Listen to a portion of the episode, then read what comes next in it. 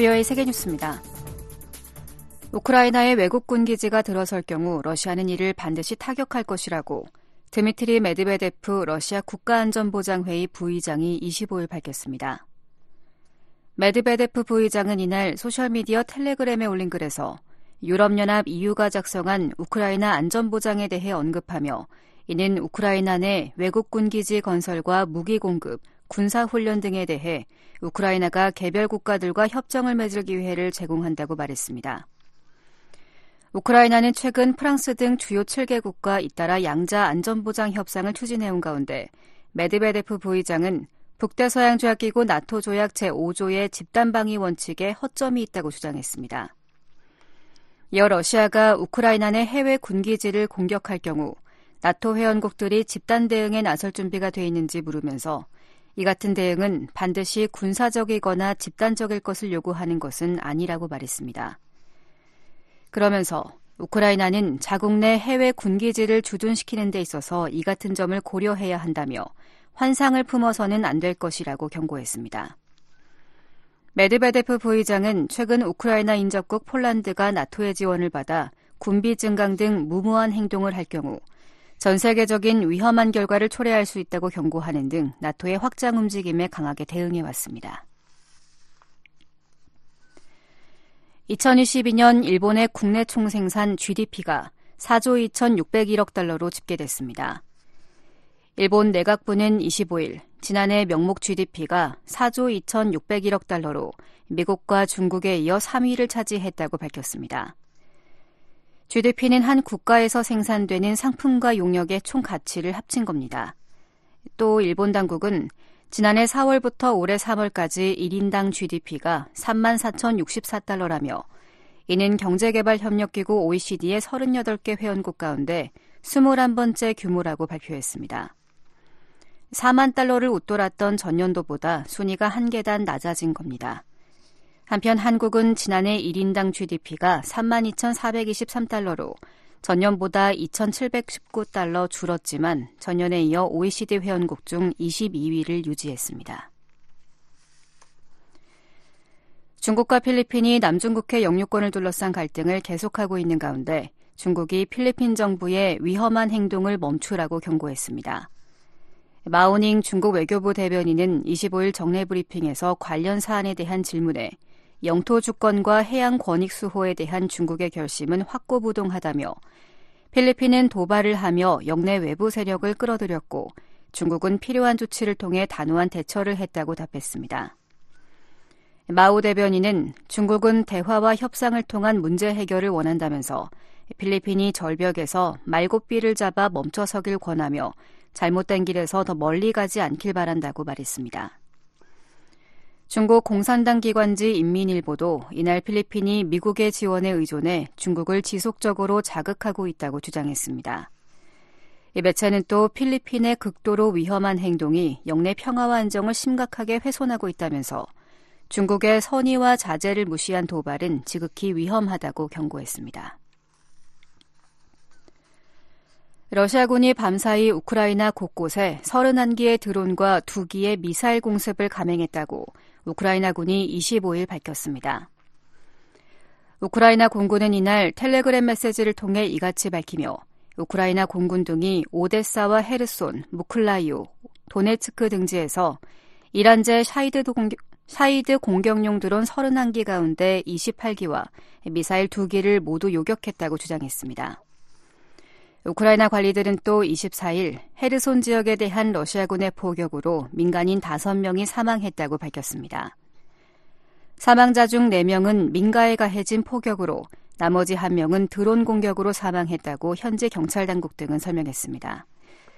이런 가운데 러시아가 임명한 우크라이나 동부 도네츠크 지역 관리는 헤르손에서 북동쪽으로 600km가량 떨어진 호울리카 마을에 우크라이나군의 포격이 가해져 여성 한 명이 숨지고 민간인 6명이 다쳤다고 주장했습니다. 팔레스타인 무장정파 하마스와 전쟁 중인 이스라엘이 인질 석방을 조건으로 한 새 교전 중지 방안을 검토 중이라고 영국 BBC 방송이 25일 보도했습니다. BBC는 그동안 카타르와 함께 양측 간 협상을 중재해온 이집트 정부가 제시한 이 제안이 총 3단계로 나눠져 있다고 전했습니다. 세계뉴스였습니다.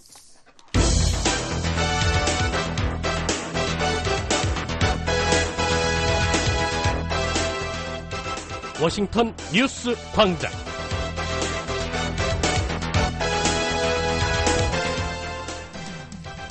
여러분 안녕하십니까? 12월 26일 화요일 BOA 워싱턴 뉴스 광장 시작하겠습니다. 진행의 조상진입니다. 북한이 이번 주 노동당 전원회의를 개최할 것으로 보입니다. 전문가들은 이번 전원회의에서 핵무력 강화를 지속하겠다는 강경 메시지를 내놓을 가능성이 크다고 보고 있습니다.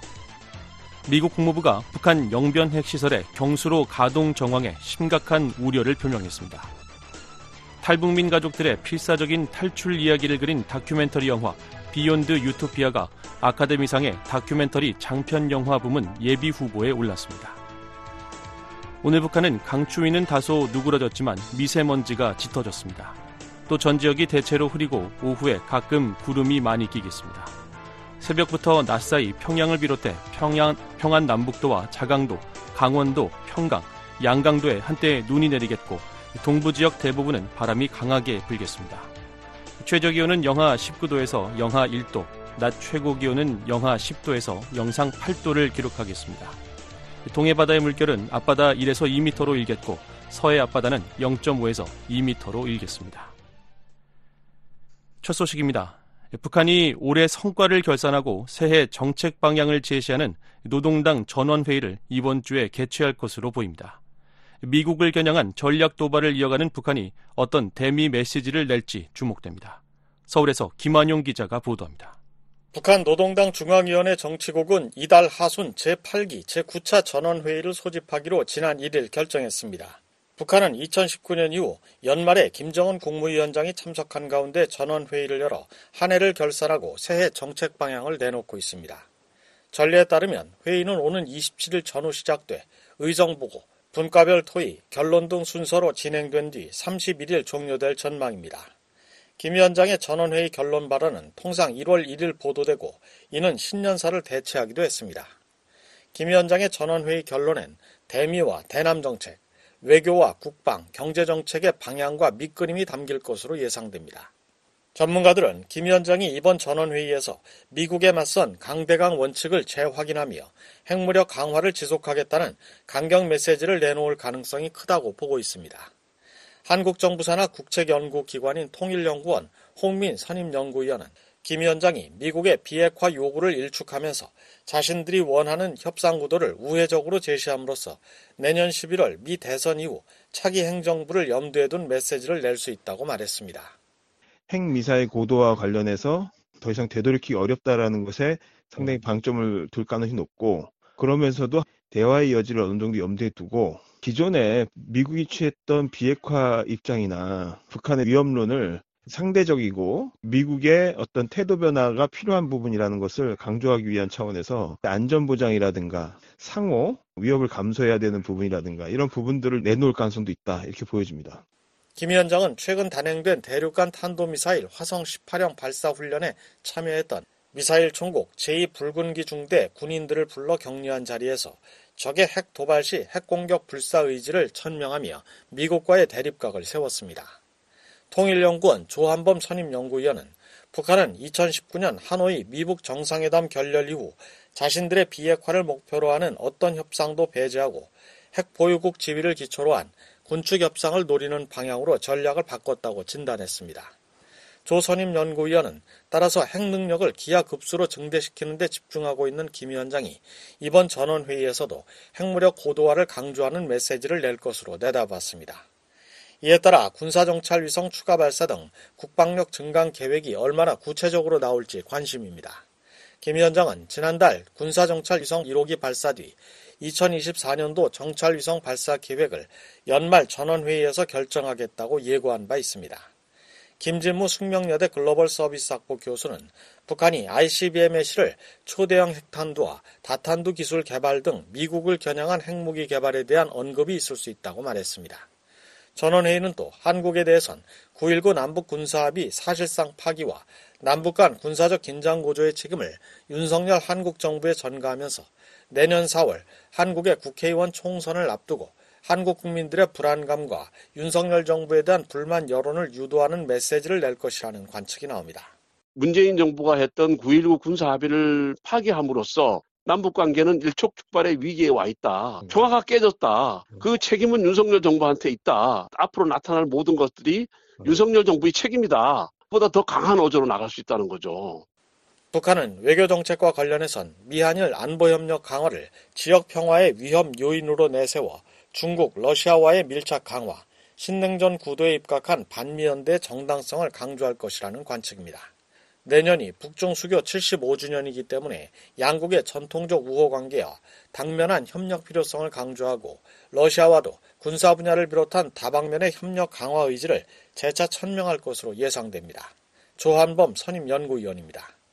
이미 게라시모프 러시아 군 총참모장이 북한과 적극 포괄적 협력 관계를 구축했다고 말을 했기 때문에 아마 러북 군사협력도 또 밀착도 2024년에 상당히 급속하게 진행될 개연성이 있거든요. 그러니까 북한발 신냉전 전략을 강조할 것 같고 특히 중국, 러시아의 관계를 강조할 가능성이 있습니다.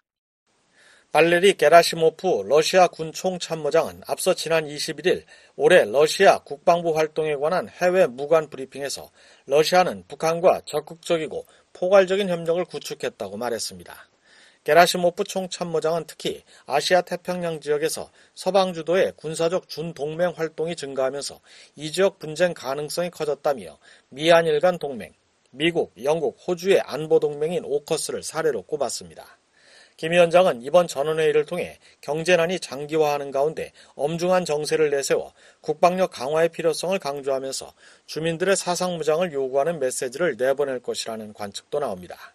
김영석 전 한국통일부 차관은 자력갱생 노선을 고수하는 북한이 경제난을 돌파하기 위한 새로운 정책을 내놓긴 어려운 상황이라며 미국의 위협을 강조하면서 내부 통제를 강화하는 방향의 메시지가 나올 것으로 예상했습니다. 한국이나 미국을 포함해서 이제 국제사회가 이중적인 기준에 의해서 북한의 안전 체제에 대한 위협을 한다. 그래서 끊임없이 국방력 강화를 계속 할 거고 그렇게 하려면 여기에 대해서 북한 주민들이 일심 단결해야 되겠다. 내부의 그 통제력을 또 강조하기 위한 그런 메시지가 나오지 않을까 싶기도 한데요. 또 다른 내부 현안으로 올해 목표했던 알곡고지 등 인민경제발전 12개 중요 고지 점령 여부에 대한 점검이 이번 전원회의에서 이루어질 것으로 예상됩니다.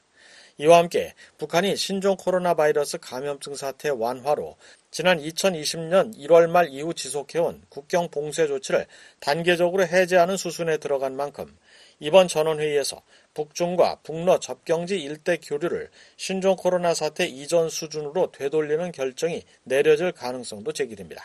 서울에서 VOA 뉴스 김환용입니다. 미국 국무부가 북한 영변 핵시설의 경수로 가동 정황에 심각한 우려를 나타내면서 중대한 안전 문제를 일으킨다고 지적했습니다. 유럽연합 이유도 북한이 핵포기 국제 의무를 즉각 준수할 것을 촉구했습니다.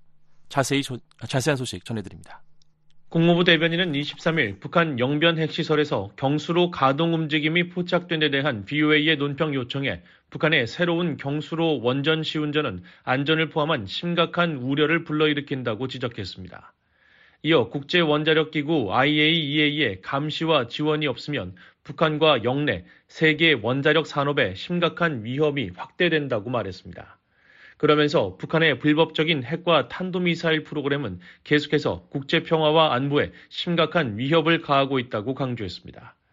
앞서 라파엘 그로시 IAEA 사무총장은 21일 오스트리아 빈에서 열린 IAEA 이사회 개회사에서 북한 영변에 있는 경수로에서 모종의 활동이 포착됐으며 지난 10월 중순 이후에는 경수로 냉각 시스템에서 배수가 관측됐다고 밝혔습니다. 그러면서 이 같은 관측 결과는 원자로에 최초로 핵연료를 정전해 각종 시험을 하면서 출력을 높여가는 시운전과 일치한다고 덧붙였습니다. 또한 온수 배출은 이 경수로가 임계에 도달했다는 것을 보여준다면서 경수로는 다른 원자로와 마찬가지로 방사성 연료에서 플루토늄을 생산할 수 있으며 이는 재처리 과정에서 분리될 수 있는 만큼 우려된다고 말했습니다. 유럽연합 이후도 북한 영변 핵시설의 경수로 가동 정황에 대해 즉각 핵 관련 활동을 중단할 것을 거듭 촉구했습니다. 피터 스타노 EU 대변인은 23일 BOA에 북한은 모든 핵무기와 기타 대량 살상무기, 탄도미사일 프로그램 및 기존 핵 프로그램을 완전하고 검증 가능하며 돌이킬 수 없는 방식으로 포기하고 모든 관련 활동을 중단함으로써 유엔 안보리 결의의 의무를 즉각 준수해야 한다고 말했습니다. 그러면서 이것이 한반도의 지속 가능한 평화와 안보를 향한 유일하고 실행 가능한 길이라고 강조했습니다. 스타노 대변인은 또 북한은 핵확산 금지 조약 NPT에 따라 핵보유국 지위를 가질 수 없으며 앞으로도 그럴 수 없을 것이라는 점도 다시 한번 분명히 했습니다. 아울러 북한이 비핵 국가로서 NPT와 IAEA의 포괄적 안전조치 협정을 즉각 완전히 준수하고 추가 의정서를 발효하며 포괄적 핵실험 금지 조약 CTBTO에 서명하고 비준할 것을 촉구했습니다.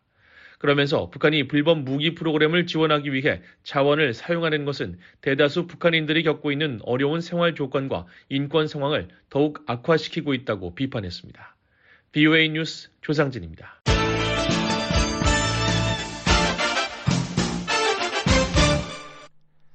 북한의 영변 경수로 시험 가동 정황이 포착된 가운데 미국의 핵 전문가들은 영변 경수로가 완전 가동되면 북한의 플루토늄 생산 능력은 종전보다 4, 5배 증가해 핵무기 생산 능력이 크게 늘 것으로 전망했습니다.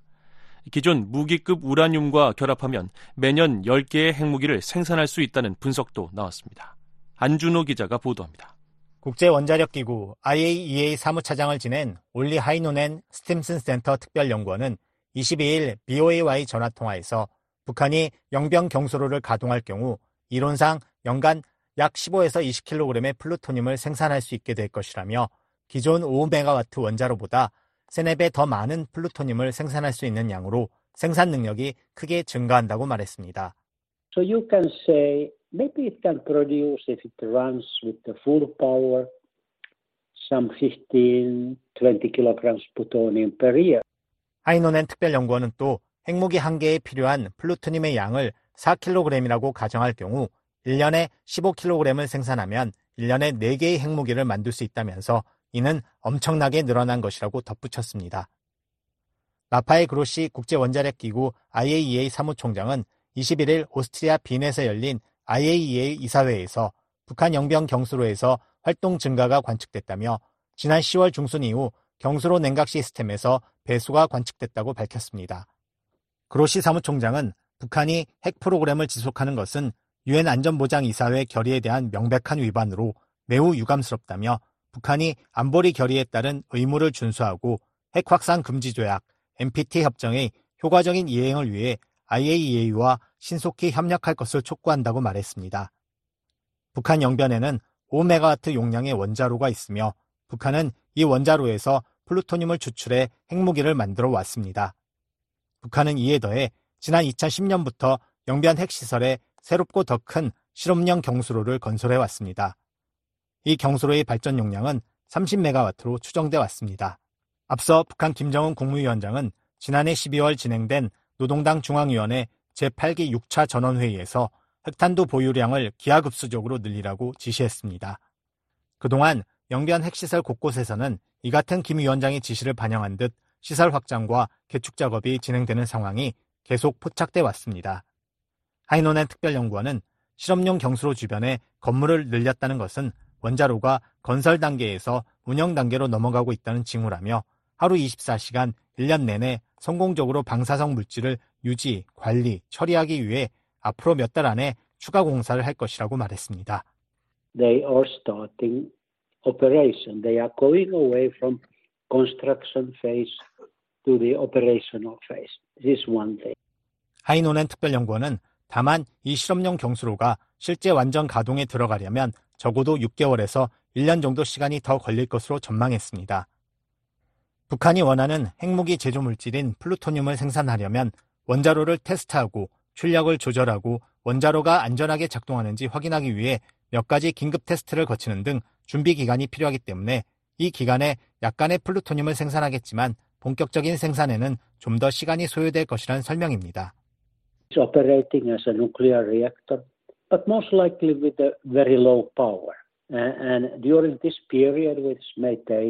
Maybe half a year or so. 그래서 실제 핵무기의 용량이나 개수가 늘어나는 것은 좀 늦어질 것이라며 아마 2025년쯤일 것이라고 내다봤습니다. 미국의 핵과학자인 데이비드 올브라이트 과학국제안보연구소 ISIS 소장도 이날 VOA와의 전화통화에서 영변 경수로 가동의 가장 큰 의미는 북한이 핵무기용 플루토늄 생산의 훨씬 큰 공급원을 갖게 됐다는 것이라며 실제로 가동을 시작하고 완전히 가동되려면 2년이 필요하겠지만 완전히 가동되면 북한은 몇 배나 많은 플루토늄을 갖게 될 것이라고 말했습니다. But when it is fully operational, then North Korea will will have many times more plutonium produced.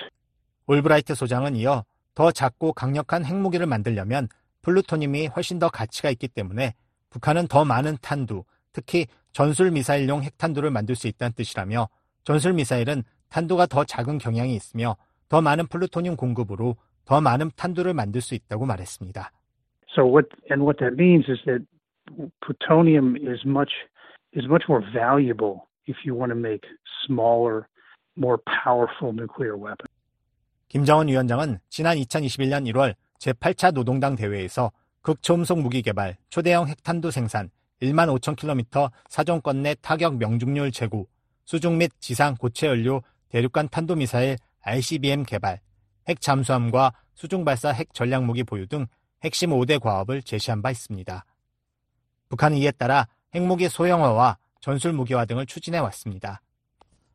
올브라이트 소장은 새 원자로에서 생산할 수 있는 플루토늄의 양을 추정하기는 어려운 일이라면서도 상당히 보수적으로 보면 1년에 약 20kg의 플루토늄을 만들 수 있다면서 이는 5메가와트 원자로에서 생산되는 플루토늄 양의 4, 5배 더 많은 것으로 상당한 양이라고 말했습니다. It's a fairly conservative one, is, is that it could make about 20 kilograms of plutonium per year. And that's, you know, four or five times more than is made in the small reactor. 올브라이트 소장은 영변의 새 원자로에서 나오는 플루토늄은 연간 5개의 핵무기를 만들 수 있는 양이라며 만일 플루토늄과 무기급 우라늄을 결합한다면 연간 10개의 핵무기를 만들 수 있다고도 말했습니다. 앞서 미국 싱크탱크인 랜드 연구소와 한국 아산정책연구원이 지난 10월 말 발표한 한국에 대한 핵보장 강화 방안 보고서는 한국을 주요 표적으로 겨누고 있는 북한 핵무기가 180개에 이르고 북한은 2030년대까지 핵무기 보유량을 최대 300에서 500개까지 늘리려고 한다는 분석을 내놓은 바 있습니다. 전문가들은 북한이 핵 프로그램을 완성하면 한반도 비핵화 협상은 더욱 어려워질 것으로 내다봤습니다.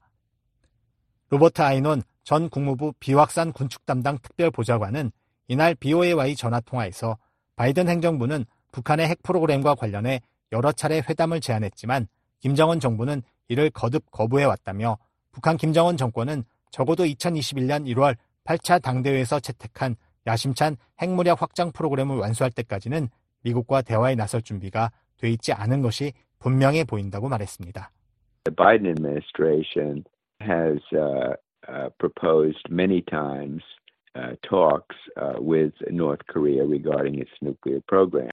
아이논 전 특별 보좌관은 이어 북한이 이 야심찬 프로그램을 완성하면 미국을 비롯한 다른 국가들과 협상에 나설 준비가 돼 있다고 생각할 수도 있지만 설사 협상에 나서더라도 북한은 비핵화 협상에는 관심이 없을 것이고 핵무기 능력 감축 협상조차 관심이 없을 것이라고 말했습니다. 그러면서 북한은 기껏해야 미국과 동맹으로부터 큰 양보를 받아내는 대가로 핵무력 능력에 제한을 둘 것이라며 당분간 협상 전망은 그다지 밝지 않아 보인다고 전망했습니다. It's conceivable that uh, once uh, North Korea completes its ambitious uh, program, it will be prepared to engage with the United States. 앞서 김정은 위원장은 지난 2019년 2월 하노이에서 가진 도널드 트럼프 당시 미국 대통령과의 협상에서 유엔 제재 해제를 대가로 영변 핵시설 해체를 제안했지만 트럼프 대통령은 핵탄두와 장거리 미사일을 포함한 북한의 핵무기 프로그램을 훨씬 더 광범위하게 폐기할 것을 요구하면서 회담이 결렬된 바 있습니다. 이후 트럼프 대통령은 김 위원장이 북한 내 핵시설 가운데 한두 곳만 없애려 했다며 영변 핵시설 폐기만으로는 미국이 원하는 비핵화 수준으로 충분하지 않다고 생각했다고 밝힌 바 있습니다. BOA 뉴스 안준호입니다. 리투아니아와 라트비아, 에스토니아 등 발트 3국이 나란히 북한의 미사일 도발과 유엔의 무대응을 비판했습니다. 북한의 탄도미사일 발사는 세계 평화를 위협하고 러시아의 북한 비호는 직무유기라고 지적했습니다. 자세한 소식 전해드립니다. 러시아와 접경한 발트 3국이 북한의 탄도미사일 발사와 러시아와의 무기 협력 등을 비판하면서 강한 우려를 나타냈습니다. 리투아니아 정부는 22일 VOA의 관련 질의에 리투아니아는 유엔 안보리 결의를 무모하게 무시하는 북한의 도발을 강력히 규탄한다고 밝혔습니다. 리투아니아 외무부 대변인은 북한의 대륙간 탄도미사일 발사는 영내 및 국제 평화와 안보를 위협하는 행위라면서 이같이 밝혔습니다. 그러면서 북한은 불안정한 행동의 결과에 직면하게 될 것이라고 말했습니다. 이어 유엔 안보리는 국제 평화와 안보를 보장할 1차적인 의무를 갖고 있다면서 중국과 러시아를 겨냥해 거부권을 남용해 유엔 안보리가 북한의 위반 행위에 대응하지 못하게 하는 것은 안보리의 신뢰성에 도움이 되지 않으며 안보리 개혁의 시급성을 다시 한번 입증하는 것이라고 지적했습니다. 특히 러시아가 거부권을 남용해 유엔 안보리가 우크라이나에 대한 러시아의 잔혹 행위에 책임을 물리는데 실패하는 것이라고 비판했습니다. 라트비아 정부도 북한의 미사일 도발을 규탄하면서 안보리의 단호한 대응을 촉구했습니다. 라트비아 외무부 대변인은 VOA에 라트비아는 다른 EU 회원국들과 함께 북한이 17일 단거리 탄도미사일에 이어 18일 또 다른 대륙간 탄도미사일을 발사한 것을 강력히 규탄한다고 밝혔습니다. 그러면서 북한은 기록적인 수의 탄도미사일을 계속 발사함으로써 불법적인 핵과 탄도미사일 능력을 개발하고 다양화하겠다는 의지를 보여주었다고 지적했습니다. 또한 모든 유엔 회원국, 특히 안보리 회원국들이 유엔 제재의 완전한 이행을 보장하도록 촉구하는 것이 중요하다고 강조했습니다. 에스토니아 정부도 북한과 러시아 간 무기 협력 문제를 지적하며 북한 위협에 대한 비판 행렬에 동참했습니다.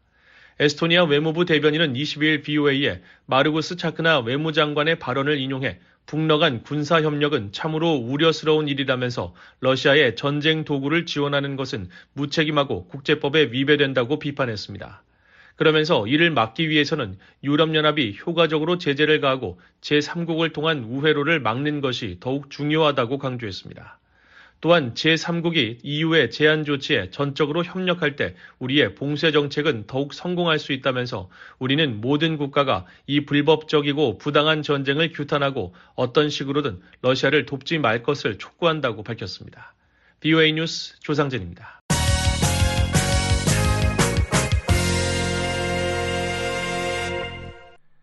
자유를 향한 탈북민 가족들의 필사적인 탈북 이야기를 그린 다큐멘터리 영화 비욘드 유토피아가 아카데미 시상식에 다큐멘터리 장편 영화 부문 예비 후보에 올랐습니다. 영화 제작자들은 북한 실상과 탈북민들의 열악한 처지를 널리 알리는 계기가 되기를 바란다고 밝혔습니다. 안준호 기자가 보도합니다. 탈북민 두 가족이 북한을 벗어난 뒤에도 중국 등을 거치며 겪는 온갖 고충과 애환을 그린 다큐멘터리 영화 비욘드 유토피아가 제96회 아카데미 오스카상 다큐멘터리 장편 영화 부문 예비 후보로 선정됐습니다. 오스카상을 주관하는 미국 영화예술과학 아카데미는 21일 다큐멘터리 장편 영화 등 10개 부문의 shortlist 예비 후보를 발표했습니다. 비욘드 유토피아는 우크라이나 전쟁 초기 참상을 담은 다큐멘터리 마리우폴에서의 20일과 함께 15개 다큐멘터리 장편 영화 오스카상 예비 후보 가운데 하나로 선정됐습니다. 이 영화의 공동 프로듀서인 수미테리 전 윌슨 센터 아시아 프로그램 담당 국장은 22일 VOA와의 전화통화에서 너무나 감격스럽다면서 6년 전 이 영화를 만들기 시작했을 때만 해도 이런 일은 상상도 하지 못했다고 말했습니다. I'm overwhelmed and thrilled and humbled that this movie have this kind of recognition. 테리 전 국장은 오스카상 후보에 오른 다큐멘터리 영화 167편 가운데 15편을 뽑는 예비 후보 가운데 하나로 선정된 것만 해도 이미 큰 성과라며 15편 가운데 5편을 뽑는 공식 후보에 오르고 상을 받는 것도 중요하지만 국제적으로도 의미가 있기 때문에 더욱 중요하다고 말했습니다. 테리 전 국장은 이 영화가 공식 후보에 오르고 상을 받게 되면 더 많은 사람들이 이 영화를 보게 되고 탈북민의 인권 상황을 더 잘 이해하게 될 것이라고 기대했습니다. 테리 전 국장은 북한 인권 문제에 관심이 많은 조지 W. 부시 전 미국 대통령에게서도 공식 요청을 받고 이 영화를 보내줬다고 했습니다. 조지 W. 부시 전 대통령은 지난 2005년 재임 당시 북한 강제 수용소인 요덕 수용소 수감자 출신인 탈북민 강철환 북한 전략센터 대표를 백악관으로 초청해 만나는 등 북한 인권에 대해 지속적인 관심을 보여왔습니다. 강 대표는 요덕수용소에서의 끔찍한 인권 침해 경험을 그의 책 평양의 어항에 생생하게 기록했고 이 책을 읽은 부시 전 대통령은 강 대표를 백악관에서 만나 40여 분간 대화를 나눈 바 있습니다. 테리 전 국장은 지난 10월 9일 중국 정부가 억류 중이던 탈북민 수백 명을 강제 북송한 것과 관련해 이런 영화를 통해 내가 하고자 하는 일이 바로 이것이라고 말했습니다. 이어 이 영화가 보여주는 것은 북한 주민들이 북한을 탈출한다고 해서 문제가 끝나는 것이 아니라는 것이기 때문에 중국 정부가 정책을 바꾸도록 계속 압력을 가해야 한다며 중국을 벗어나 자유를 찾는 것은 매우 어렵기 때문에 중국 정부 정책의 변화가 절실히 필요하다고 말했습니다. 그러면서 이 영화가 중국 정부를 압박하는 데 기여하길 바란다고 했습니다. I think this is a travesty and this is what I'm hoping to do with a film like this.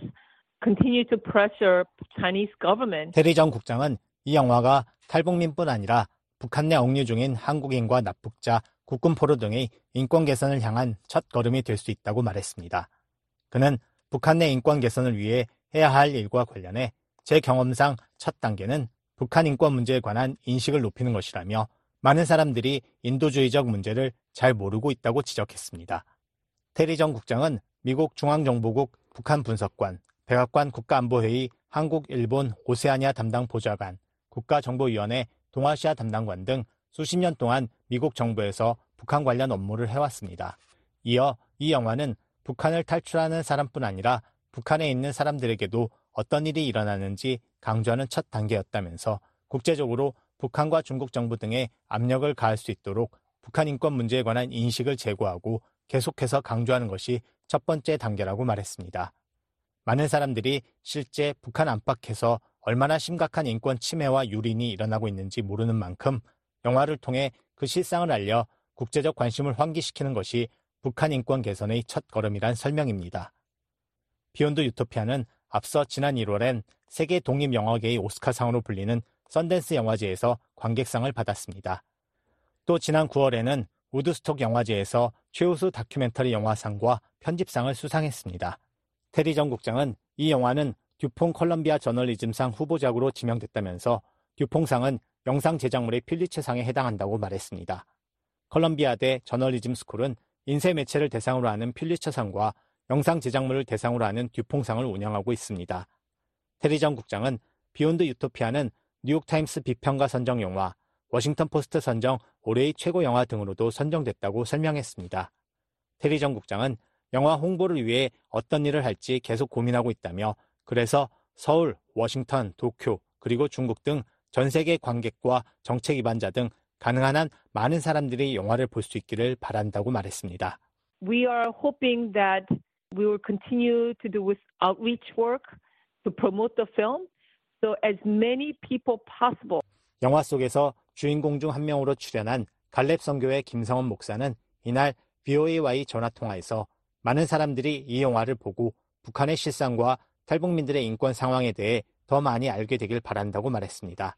사실 저는 아카데미가 뭐 알긴 알아도 이게 그 어떤 영향력을 갖고 많은 사람들이 알고 있는지는 사실 잘 모릅니다. 하지만 아카데미에게 대해서 많은 사람이 보게 된다면은 저는 북한의 실상과 탈북민들의 인권 문제, 아, 그들의 고통, 이런 것들이 국제사회에 알려지게 된다면 저는 그거 하나만으로 참 감사합니다. 김 목사는 지난 10월 9일 중국에 억류돼 있다가 강제 북송된 수백 명의 탈북민과 관련해선 중국 정부가 탈북민을 난민으로 인정해주는 정책이 수립되길 간절히 바란다고 말했습니다.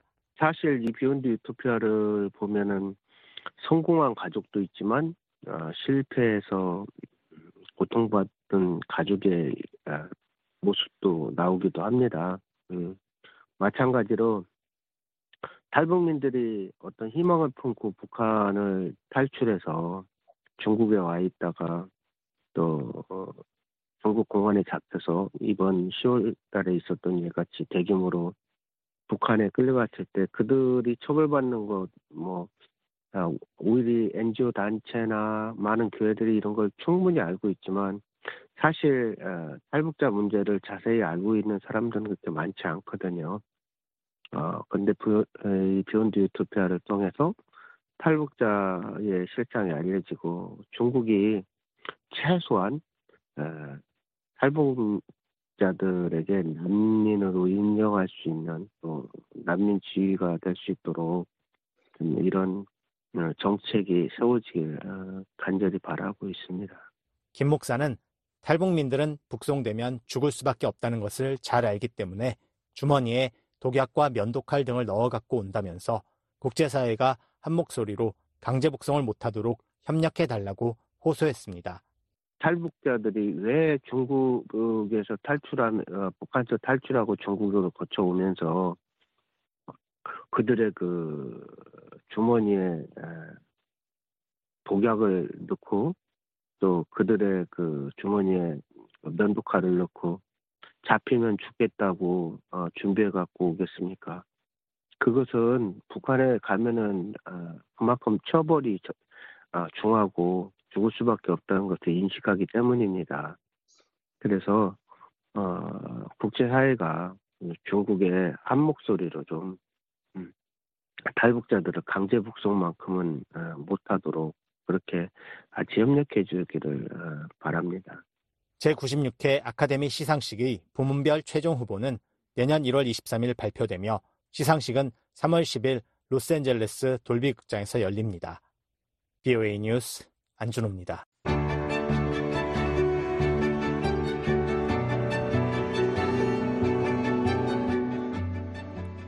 한반도 주요 뉴스의 배경과 의미를 살펴보는 쉬운 뉴스, 흥미로운 뉴스 동서남북입니다. 다사다난했던 2023년이 저물어가고 있습니다. 올해 북한을 관통하는 키워드는 러시아, 아사자, 김주애로 압축할 수 있을 것 같은데요. 올해 북한의 주요 뉴스를 최원기 기자가 정리했습니다. 2023년은 김정은 북한 국무위원장이 러시아라는 구명줄을 잡은 한 해였습니다.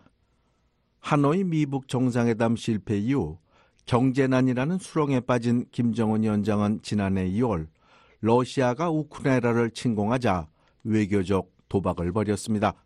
당시 유엔은 특별 총회를 열어 러시아 침공을 규탄하는 결의안을 놓고 찬반 투표를 실시했습니다. 그러자 북한과 시리아, 벨라루스 등 5개국은 반대표를 던졌습니다. 북한의 이 같은 외교적 도박은 결실을 거두었습니다. 5월 26일 미국은 유엔 안보리에서 북한의 대륙간 탄도미사일 ICBM 발사를 규탄하는 결의안을 채택하려 했습니다. 그러자 안보리 상임이사국인 러시아는 중국과 함께 거부권을 행사해 이 결의안을 부결시켰습니다. 북한과 러시아의 밀착은 올해 9월 13일 북러 정상회담으로 이어졌습니다. 김정은 위원장은 극동 연해주를 방문해 보스토치니 우주기지에서 블라디미르 푸틴 러시아 대통령을 만났습니다. 김 위원장은 푸틴 대통령에게 자신은 러시아와 함께 서방 제국주의에 맞서 싸우겠다고 말했습니다. 앞으로도 언제나 관전 자주 전선에서 언제나 러시아와 함께 있을 것임을 다시 이 기회를 빌어서 확언합니다. 북한과 러시아는 이 자리에서 포탄을 비롯한 재래식 무기 거래와 함께 군사 정찰 위성, 전투기, 탱크, 핵잠수함 그리고 경제 협력 등에 합의한 것으로 보입니다. 북러 정상회담 이후 북한과 러시아의 밀착은 계속됐습니다. 북한은 지난 5개월간 수백만 발의 포탄과 무기를 실은 3천 개 이상의 컨테이너를 러시아에 보냈습니다. 또 북한은 러시아의 기술적 도움을 받아 11월 21일 군사 정찰 위성 발사에 성공했습니다. 북한이 포탄 수출의 대가로 러시아에서 받은 돈을 식량난 해결 등에 사용한다면 경제난이 완화될 수 있습니다. 그러나 북한은 외화 대부분을 핵과 미사일 개발에 쓰고 있는 것으로 보입니다. 북한은 올해 다섯 차례 대륙간 탄도미사일 ICBM을 비롯해 27차례에 걸쳐 탄도 미사일을 발사했습니다. 돈으로 환산하면 대략 3억 달러를 미사일 발사에 쏟아부은 셈입니다. 한국의 국책 연구기관인 통일연구원 조원범 박사는 북한 당국이 주민 생활을 위해 돈을 쓰는 것이 아니라 미사일 같은 무기 개발에 쓴다고 지적했습니다. 만일에 민생에 쓴다고 그러면은 식량난 아사자가 발생할 리가 없죠. 아사자는 지속적으로 발생을 하고 있고 이 돈은 모두 뭐 거의 국방력 강화 핵미사일 개발에 쓰이고 있다 이렇게 볼 수 있겠죠. 김정은 위원장이 미사일에 돈을 쏟아붓는 동안 북한의 경제난은 한층 심해지고 있습니다. 4년 전인 2019년 북한의 쌀값은 킬로그램당 5천원, 그리고 옥수수, 즉 강냉이는 1천원 선이었습니다.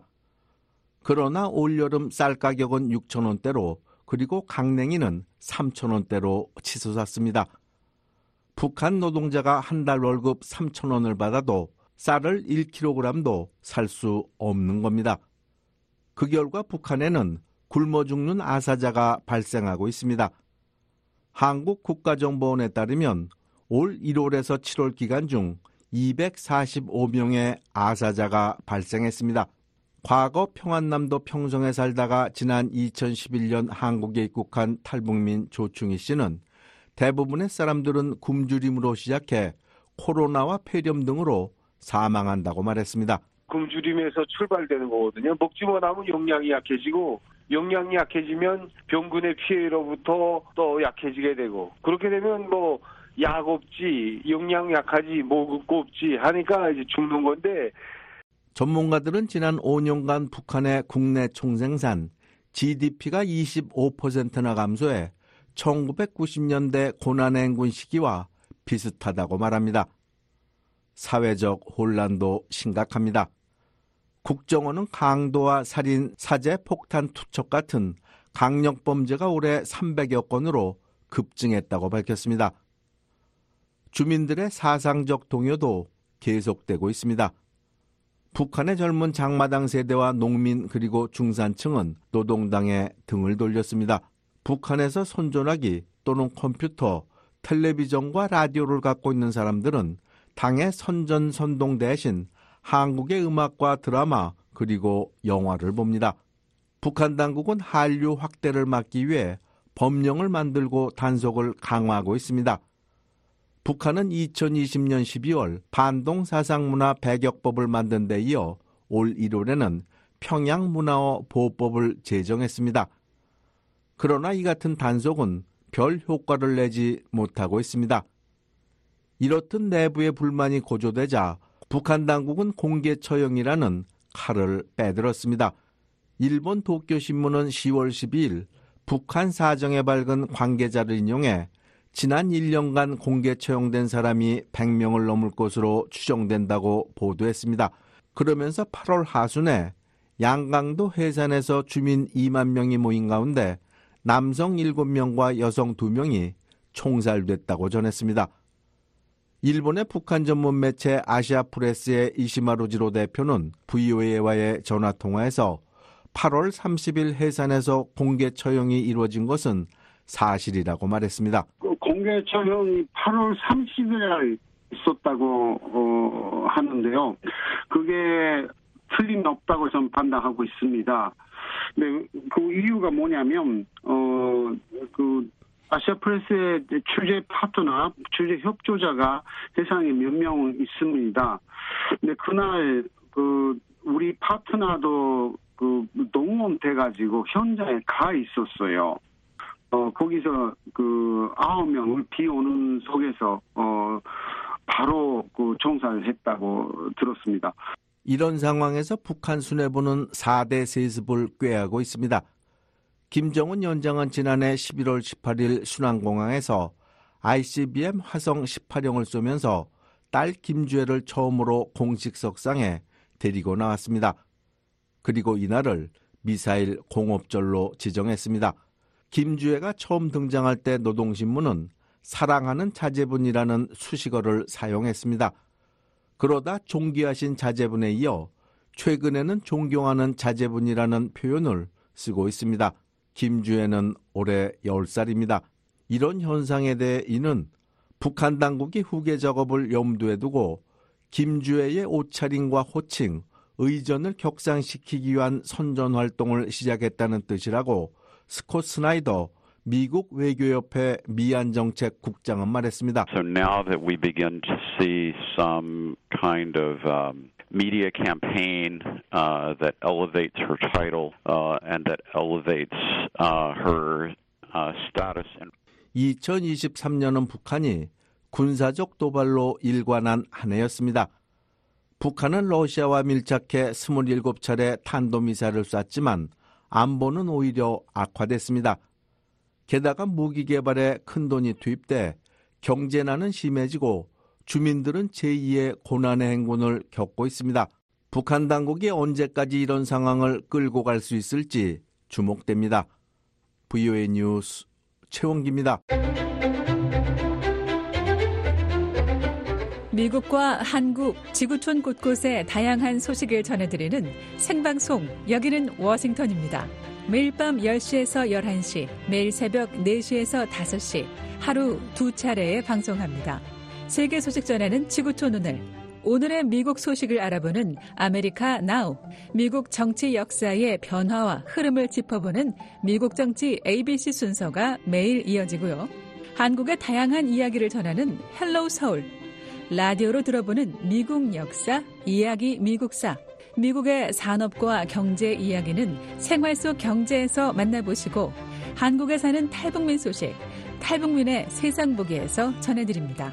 주요 뉴스의 배경과 관련 용어를 설명해드리는 뉴스 따라잡기와 뉴스 속 인물 순서가 요일별로 마련되어 있습니다. 매일 밤 10시에서 11시에 생방송 여기는 워싱턴입니다는 중파 1188kHz와 단파 9800, 9985, 11570kHz로 매일 새벽 4시에서 5시에 방송하는 생방송 여기는 워싱턴입니다는 단파 7465, 9575, 9800kHz로 보내드립니다. BOA 한국어 방송의 생방송 여기는 워싱턴입니다와 늘 함께 하시기 바랍니다.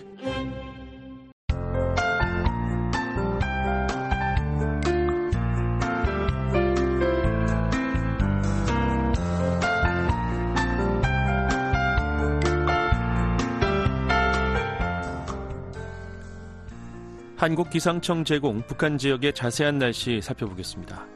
12월 26일 화요일 북한은 강추위는 다소 누그러졌지만 미세먼지가 짙어졌습니다. 또 전 지역이 대체로 흐리고 오후에 가끔 구름이 많이 끼겠습니다. 새벽부터 낮사이 평양을 비롯해 평안 남북도와 자강도, 강원도 평강, 양강도에 한때 눈이 내리겠고 동부 지역 대부분은 바람이 강하게 불겠습니다. 예상 적설량은 5에서 10cm, 예상 강수량은 5mm 미만이 되겠습니다. 최저 기온은 영하 19도에서 영하 1도, 낮 최고 기온은 영하 10도에서 영상 8도를 기록하겠습니다. 지역별 날씨 살펴보겠습니다. 평양은 낮까지 가끔 눈이 내리겠으며 최저 영하 4도, 최고 영상 3도를 기록하겠고 개성과 사리원 지방은 대체로 구름 많다가 오후에 맑아지겠으며 기온은 최저 영하 5도에서 최고 영상 5도를 기록하겠습니다. 함흥은 오전에 구름 많지만 대체로 맑아지겠고 기온은 영하 9도에서 영상 6도, 원산은 구름 많거나 흐리겠고 기온은 영하 1도에서 영상 7도로 예상됩니다. 청진 지역은 오전에 구름 많지만 차츰 맑아지겠으며 기온은 영하 9도에서 낮 최고 영상 3도, 해산은 흐리고 오전까지 가끔 눈이 오겠고 기온은 영하 11도에서 최고 영하 2도를 기록하겠습니다. 동해바다 물결은 앞바다 1에서 2m로 일겠고 서해 앞바다는 0.5에서 2m로 일겠습니다. 12월 26일 화요일 VOA 아침 방송 순서 모두 들으셨습니다. 이어서 미국 정부의 견해를 반영하는 논평과 세계 뉴스가 방송됩니다. 미국의 수도 워싱턴 DC에서 보내드린 VOA 방송의 워싱턴 뉴스 광장. 지금까지 진행의 조상진이었습니다. 고맙습니다.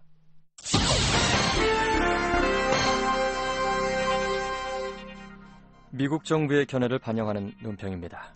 12월 25일은 기독교의 가장 중요한 기념일 중 하나입니다.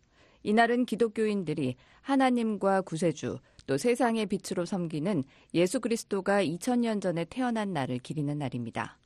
예수의 실제 탄생일은 알려지지 않았으며 12월 25일을 예수의 탄생일로 지정한 정확한 기원은 불분명합니다. 하지만 성탄절은 낮의 길이가 가장 짧은 동지와 매우 가깝습니다. 전 세계의 많은 고대 사람들에게 낮의 길이가 다시 길어지는 것은 겨울이 끝나고 봄이 오는 자연이 순환하는 상징이었습니다. 기독교인들이 예수를 세상의 빛이라고 믿으면서 초기 그리스도인들이 이때가 예수의 탄생을 축하하는 적절한 시기라고 생각했을 수 있습니다. 서기 221년 이후 12월 25일이 점차 예수의 탄생일로 받아들여지게 됐고 또 기독교 저자들은 낮의 길이가 길어지는 태양의 재탄생과 하나님의 아들 탄생의 연관성에 주목했습니다. 조 바이든 대통령은 크리스마스 이야기는 기독교 신앙의 핵심이라며 희망과 사랑, 평화, 그리고 기쁨의 메시지는 보편적인 이야기라고 말했습니다. 바이든 대통령은 크리스마스는 우리가 기독교인이든 유대인이든 힌두교든 무슬림이든 불교든 또 어떤 믿음을 가지든 또 믿음이 없어도 우리 모두에게 말한다며 그것은 지구에 사는 사람들이 모두 서로를 아끼며 또 서로를 보살피고 또 사랑하라는 것이라고 말했습니다. 실제로 성탄절을 맞아 기독교인들은 말과 행동으로 모든 인류를 위한 평화와 사랑, 자선, 그리고 기쁨과 희망의 메시지를 전파해야 합니다. 또 크리스마스는 가족과 친구, 이웃의 사랑과 감사를 표하고 낯선 사람들을 친절과 너그러움으로 대하는 시기입니다.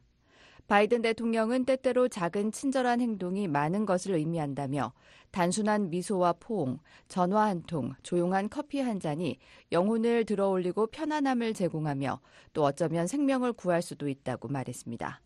그러면서 이번 크리스마스에는 아무도 어려움에 처한 사람들을 돌보지 않는 것처럼 보일 때 도움의 손길과 굳건한 어깨 그리고 다정한 목소리가 되어주길 바란다며 그것은 당신이 줄 수 있는 최고의 선물이 될 것이라고 말했습니다.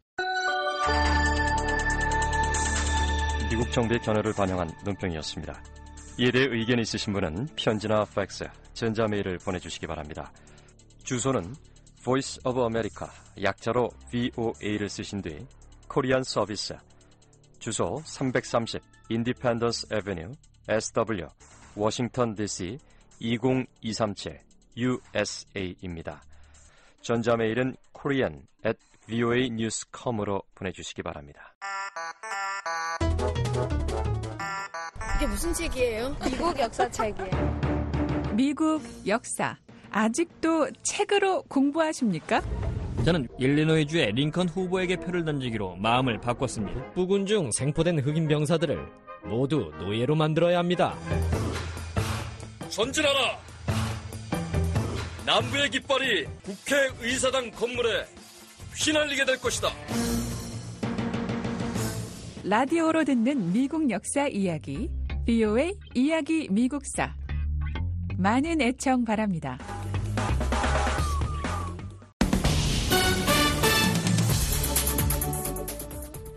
고요의 세계 뉴스입니다. 세계은행이 우크라이나에 13억 4천만 달러를 지원했습니다. 세르이 마르첸코 우크라이나 재무부 장관은 25일 성명에서 세계은행 공공지출로 13억 4천만 달러를 받았다고 밝혔습니다. 이 자금은 세계은행에서 나온 약 10억 달러와 노르웨이에서 제공한 1억 9천만 달러, 미국 5천만 달러, 스위스 2천만 달러로 구성됐습니다. 마르첸코 재무장관은 이 기금이 노령자 사회복지와 국가 응급서비스 직원에 대한 지원 등 우크라이나 비안보 및 국방 관련 분야에 쓰여질 것이라고 밝혔습니다. 이어 국제금융 지원은 우크라이나의 재정적, 경제적 안정을 유지하는 데 크게 기여하고 있으며 전쟁 중에 우선적으로 사회 지출을 할 수 있게 해준다고 덧붙였습니다. 미일 정상회담이 내년 3월 중으로 조율되고 있다고 일본 언론이 보도했습니다. 교도통신 등은 25일 양국 소식통을 인용해 기시다 후미오 일본 총리가 조 바이든 미국 대통령의 초청으로 내년 3월 국빈 자격으로 미국을 방문하는 방안이 마련 중이라고 밝혔습니다. 일본과 미국은 각국 의회 일정은 물론 세계 정치 현안을 고려해 총리의 방미 일정을 확정할 것이라고 소식통은 전했습니다. 앞서 바이든 대통령은 지난 11월 샌프란시스코에서 열린 연례 아시아 경제 협력체 에이펙 정상회의에서 기시다 총리를 미국에 초청한 바 있습니다. 가장 최근 일본 총리가 미국을 국빈 방문한 것은 지난 2015년 바락 오바마 대통령 재임 시절 아베 신조 전 총리 때입니다. 우크라이나에 외국군 기지가 들어설 경우 러시아는 이를 반드시 타격할 것이라고 드미트리 메드베데프 러시아 국가안전보장회의 부의장이 25일 밝혔습니다. 메드베데프 부의장은 이날 소셜미디어 텔레그램에 올린 글에서 유럽연합 EU가 작성한 우크라이나 안전보장에 대해 언급하면서 이는 우크라이나 내 외국 군기지 시설과 무기 공급, 군사 훈련 등에 대해 우크라이나가 개별 국가들과 협정을 맺을 기회를 제공했다고 말했습니다. 우크라이나는 최근 프랑스 등 주요 7개국과 잇따라 양자 안전보장 협상을 추진해온 가운데 메드베데프 부의장은 북대서양 조약기구 나토 조약 제5조의 집단방위 원칙에 허점이 있다고 주장했습니다. 이어 러시아가 우크라이나 내 해외 군기지를 공격할 경우 나토 회원국들이 집단 대응에 나설 준비가 돼 있는지 물으면서 이 같은 대응은 반드시 군사적이거나 집단적일 것을 요구하는 것은 아니라고 말했습니다. 그러면서 우크라이나는 자국 내 해외 군기지를 주둔시키는 데 있어서 이 같은 점을 고려해야 하며 환상을 품어서는 안 될 것이라고 경고했습니다. 메드베데프 부의장은 최근 우크라이나 인접국 폴란드가 나토의 지원을 받아 군비 증강 등 무모한 행동을 할 경우 전 세계적인 위험한 결과를 초래할 수 있다고 경고하는 등 나토의 확장 움직임에 강하게 대응해 왔습니다. 러시아군이 밤사이 우크라이나 곳곳에 31기의 드론과 2기의 미사일 공습을 감행했다고 우크라이나군이 25일 밝혔습니다. 우크라이나 공군은 이날 텔레그램 메시지를 통해 이같이 밝히며 우크라이나 공군 등이 오데사와 헤르손, 미콜라이우 그리고 도네츠크 등지에서 이란제 샤헤드 공격용 드론 31기 가운데 28기와 미사일 2기를 모두 요격했다고 주장했습니다. 우크라이나 관리들은 또 24일 헤르손 지역에 대한 러시아군의 포격으로 민간인 5명이 사망했다고 밝혔습니다. 사망자 중 4명은 민가에 가해진 포격으로 나머지 1명은 드론 공격으로 사망했다고 현재 경찰 당국 등은 설명했습니다. 이런 가운데 러시아가 임명한 우크라이나 동부 도네츠크 지역 관리는 헤르손에서 북동쪽으로 600km가량 떨어진 호를리쿠카 마을에 우크라이나군의 포격이 가해져 여성 1명이 숨지고 민간인 6명이 다쳤다고 주장했습니다. 한편 무콜라 올레슈크 우크라이나 공군 사령관은 24일 우크라이나 방공부대가 러시아가 점령 중인 남부 아조프해 마리우폴 인근에서 러시아의 수호이 34 전폭기 한 기를 공격했다고 밝혔습니다. 중국과 필리핀이 남중국해 영유권을 둘러싼 갈등을 계속하고 있는 가운데 중국이 필리핀 정부에 위험한 행동을 멈추라고 경고했습니다. 마오닝 중국 외교부 대변인은 25일 정례 브리핑에서 관련 사안에 대한 질문에 영토 주권과 해양 권익 수호에 대한 중국의 결심은 확고부동하다며 필리핀은 도발을 하며 영내 외부 세력을 끌어들였고 중국은 필요한 조치를 통해 단호한 대처를 했다고 답했습니다. 마오 대변인은 중국은 대화와 협상을 통한 문제 해결을 원한다면서 필리핀이 절벽에서 말고삐를 잡아 멈춰서길 권하며 잘못된 길에서 더 멀리 가지 않길 바란다고 말했습니다. 세계뉴스 김지원이었습니다. 지금까지 여러분께서는 VOA 아침 방송을 들으셨습니다. VOA 아침 방송은 매일 새벽 4시부터 6시까지 2시간 동안 단파 7465, 9575, 9800kHz로 보내드립니다. 그리고 매일 저녁 8시부터 자정까지 4시간 동안 보내드리는 저녁 방송은 중파 1188kHz로 들으실 수 있습니다. 또 저녁 방송 중 밤 9시부터 10시까지는 단파 7465, 9490, 11570kHz로 밤 10시부터 12시까지는 단파 9800, 9985, 11570kHz로도 들으실 수 있습니다. 또 새벽 2시부터 3시까지 1시간 동안 중파 1566kHz로 저희 VOA 방송 청취하실 수 있습니다. 함께 해주신 여러분 감사합니다. 다음 방송 시간까지 안녕히 계십시오.